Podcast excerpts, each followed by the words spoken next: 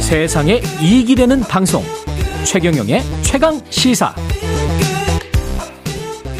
네, 오늘 마지막 인터뷰 우리 술에 대한 이야기 해보겠습니다. 금요일 예 아침인데요, 아직은 예 우리 술의 역사와 종류 흥미로운 이야기를 담은 책을 낸 탁재영 PD 다큐멘터리 오지 전문 PD로 유명하신 분입니다.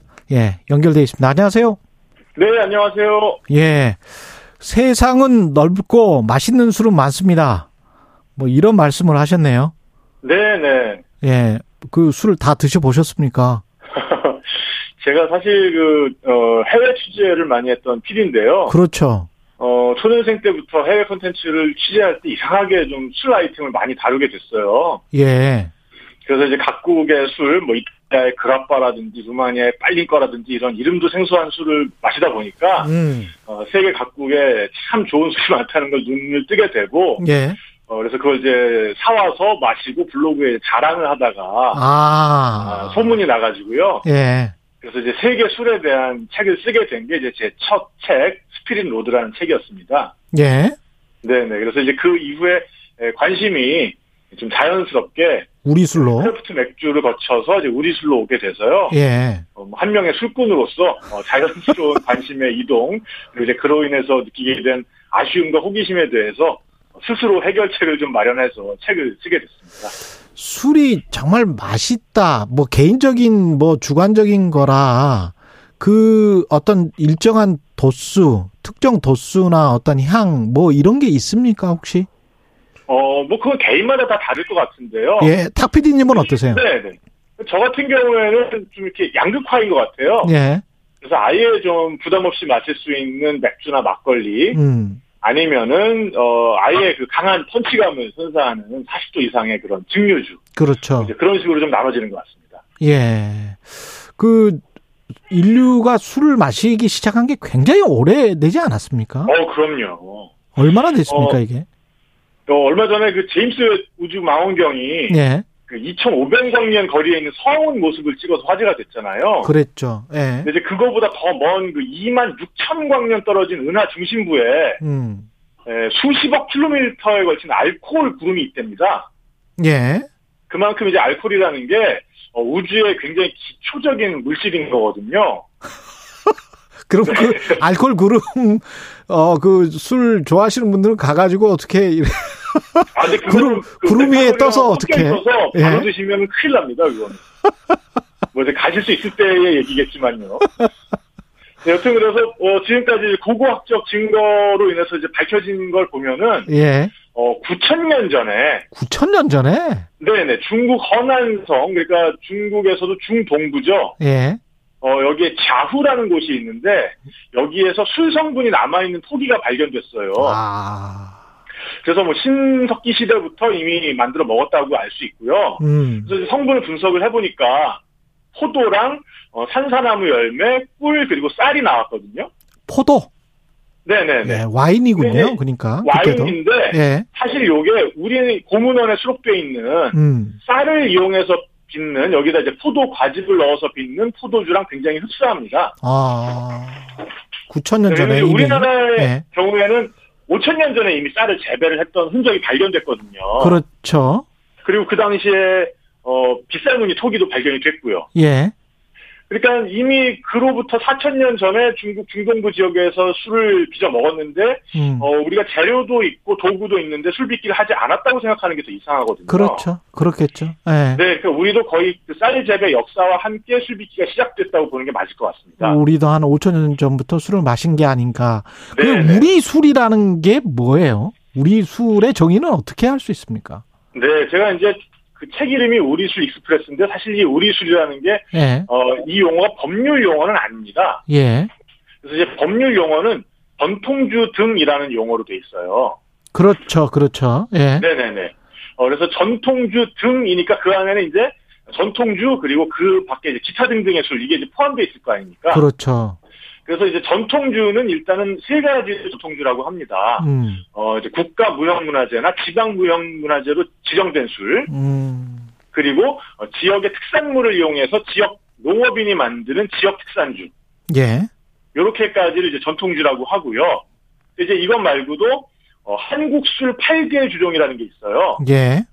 약주, 탁주, 청주, 과실주, 증류식 소주, 어, 일반 증류주, 리큐르, 기타주류.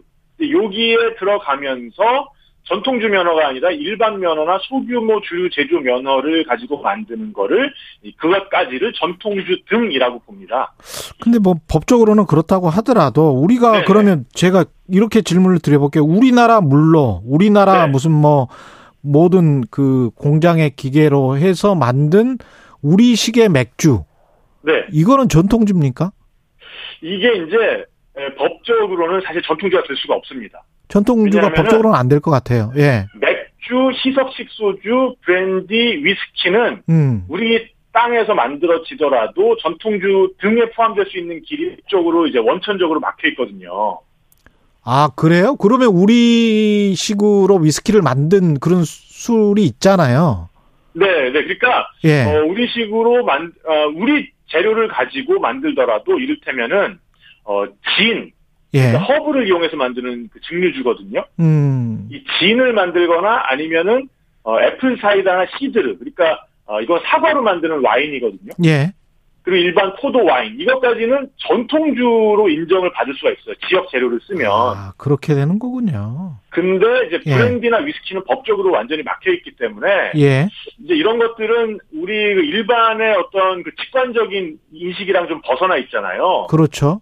그래서 법적으로 좀 정비가 돼야 될 문제라고 생각을 하고 그다음에 형평성 문제에 있어서도 어. 어, 맥주나 뭐 브랜디 위스키까지도 우리 농업인들을 위해서 우리 농산물로 만들면 그럼 인정을 받을 수 있게 하는 게 맞지 않나라는 생각을 하고 있습니다. 산업적으로도 그게 훨씬 더 좋을 것 같은데요. 예. 네네.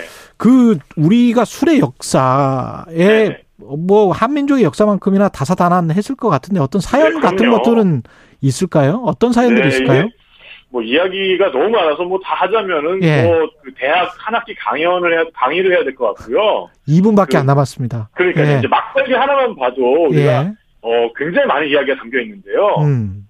사실 동아시아에서 탁주가 하나의 산업으로 자리 잡은 게 우리나라밖에 없습니다. 아, 그렇군요. 근데 탁주라는 거는 곡물로 술을 만드는 이상 거쳐갈 수밖에 없는 단계거든요. 그렇죠. 그래서 어느 나라에나 있어요. 근데 일본만 하더라도 이게 시즌 한정 상품, 양조장에 직접 가야 맛볼 수 있는 상품의 성격이 강하고요. 예. 중국에서는 그냥 소수민족의 술로 치부돼서 전국 유통되는 탁주는 뭐 없다시피 합니다. 어. 근데 이제 우리만 유독 살균 막걸리, 뭐 냉장 유통되는 그렇죠, 생막걸리 그렇죠. 이런 게 있잖아요. 이유가 뭡니까? 그러니까 그만큼 우리가 막걸리 사랑이 아주 지속했다는 걸 알 수가 있어요. 아. 그래서 일제시대 때는 막걸리를 그냥 놔두면 그냥 고사할 줄 알았거든요. 예. 그러면서 이제 자신들의 술, 어, 세이슈라고 부르는데 이게 하나가 청주입니다. 그렇죠. 그렇죠. 그래서 이제 이걸 우리나라에 이식을 시키려고 음. 어. 우리식 청주의 이름을 이제 주세법상 약주로 바꿔가면서 굉장히 노력을 기울였거든요. 음. 그런 거에 비하면 탁주는 거의 뭐 없는 자리 쳤던 셈인데 탁주가 또 생명력이 굉장히 끈질겨요. 그렇죠.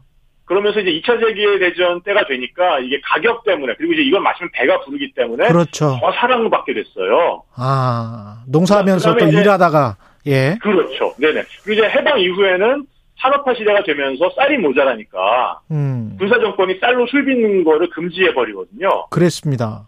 근데 이제 그런 와중에도 원조받은 밀거, 밀가, 밀가루를 가지고 막걸리를 어, 그럴듯하게 만드는 법을 우리 양조업자들이 개발을 해내신 거예요. 음, 어, 이제 이렇게 만들어진 막걸리가 어, 90년대 이후에 본격적으로 쌀 막걸리가 재등장할 때까지 시간을 벌어줬어요. 예. 그러면서 이제 지금은 뭐 프리미엄 막걸리 같은 것들이 많이 그렇죠. 나오잖아요. 예. 그래서 중간 단계에 그런 감미료가 들어간 밀 막걸리가 어뭐안 좋은 그런 인식도 있긴 하지만은 어, 시장을 유지시키고 사람들한테 막걸리라는 존재를 잊지 않도록 만들어준 굉장히 고마운 존재이기도 합니다. 음, 예, 뭐 이거보다 더 자세한 얘기는 이제 제 책에 책에 있으니까. 예. 네, 네.